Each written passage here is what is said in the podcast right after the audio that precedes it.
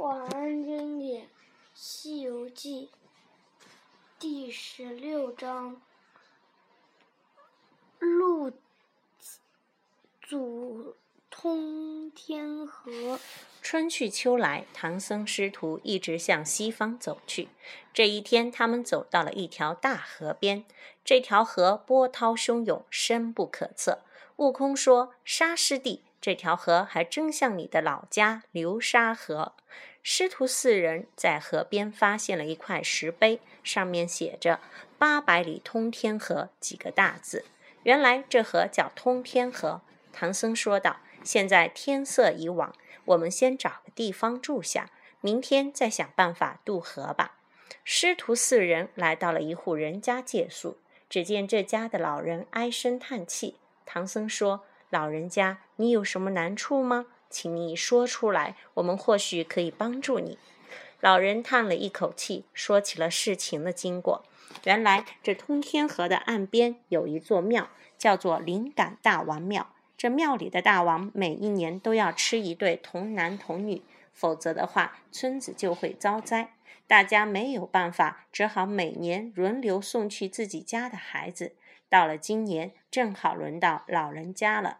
老人很舍不得自己的儿女，但是也没有好办法。孙悟空说：“老人家不必担心，我倒要去会一会那个什么大王。”第二天一早，祭祀的时间要到了，孙悟空变成了男孩的模样，又让八戒变成了女孩的模样。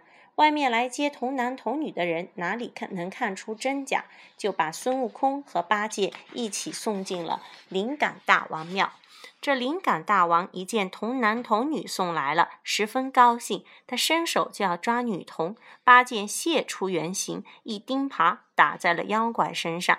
这妖怪一看事情不妙，马上逃跑，跳进了通天河里。悟空和八戒回来向师父报告，这灵感大王是通天河里的妖怪。这妖怪回到河里之后，想不出对付悟空的办法，闷闷不乐。这时一个小妖精给他出主意，说：“大王，你可以用法力下场大雪，让这通天河结成冰，等到唐僧他们过河的时候，你就可以轻易地抓住他们了。”妖怪听了连连点头，马上开始做法下雪。这雪下了整整一夜，第二天天刚亮，唐僧等人就被冻醒了。唐僧一看外面的雪很深，他急着要过河，就派猪八戒去看看 河, 河水上冻没有。八戒来到通天河，在上面走来走去，发现河水冻得很结实，于是跑回来说：“师傅，河水冻得很结实，我们可以走过去。”唐僧师徒告别了老人，直奔通天河。四个人在通天河上走着，心里还想：运气真好，要是没有这场大雪，这通天河还真是难过。就在这时，只听咔嚓一声，河面上的冰裂开了，唐僧落入了冰窟窿里。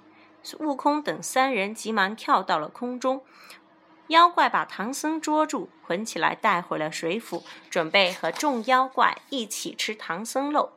孙悟空马上进入河里去寻找师傅。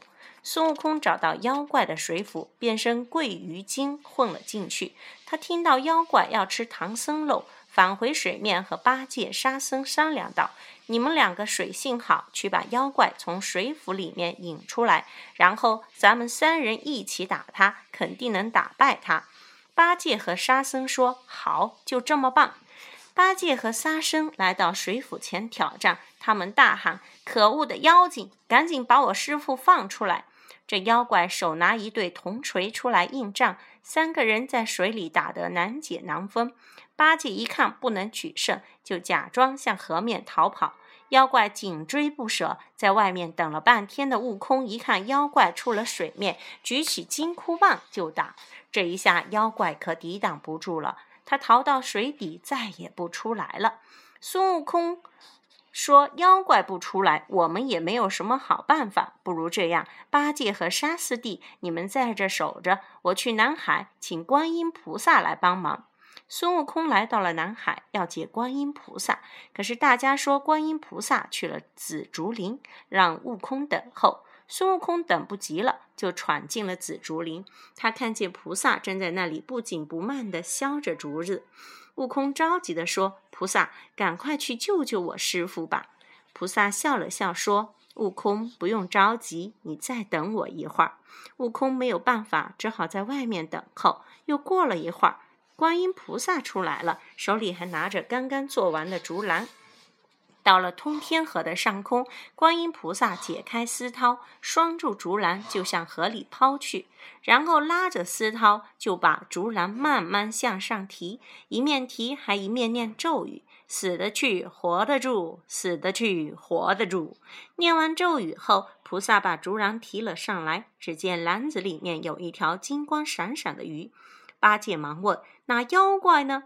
菩萨指了指金鱼说：“这不就是妖怪吗？它原来是我莲花池里面养的金鱼，因为每一天都能够听到经文，慢慢的就修炼成精了。我早就算出了它在通天河里面作怪，所以悟空找我的时候，我就在编竹篮准备收服它。”原来是这样，大家恍然大悟。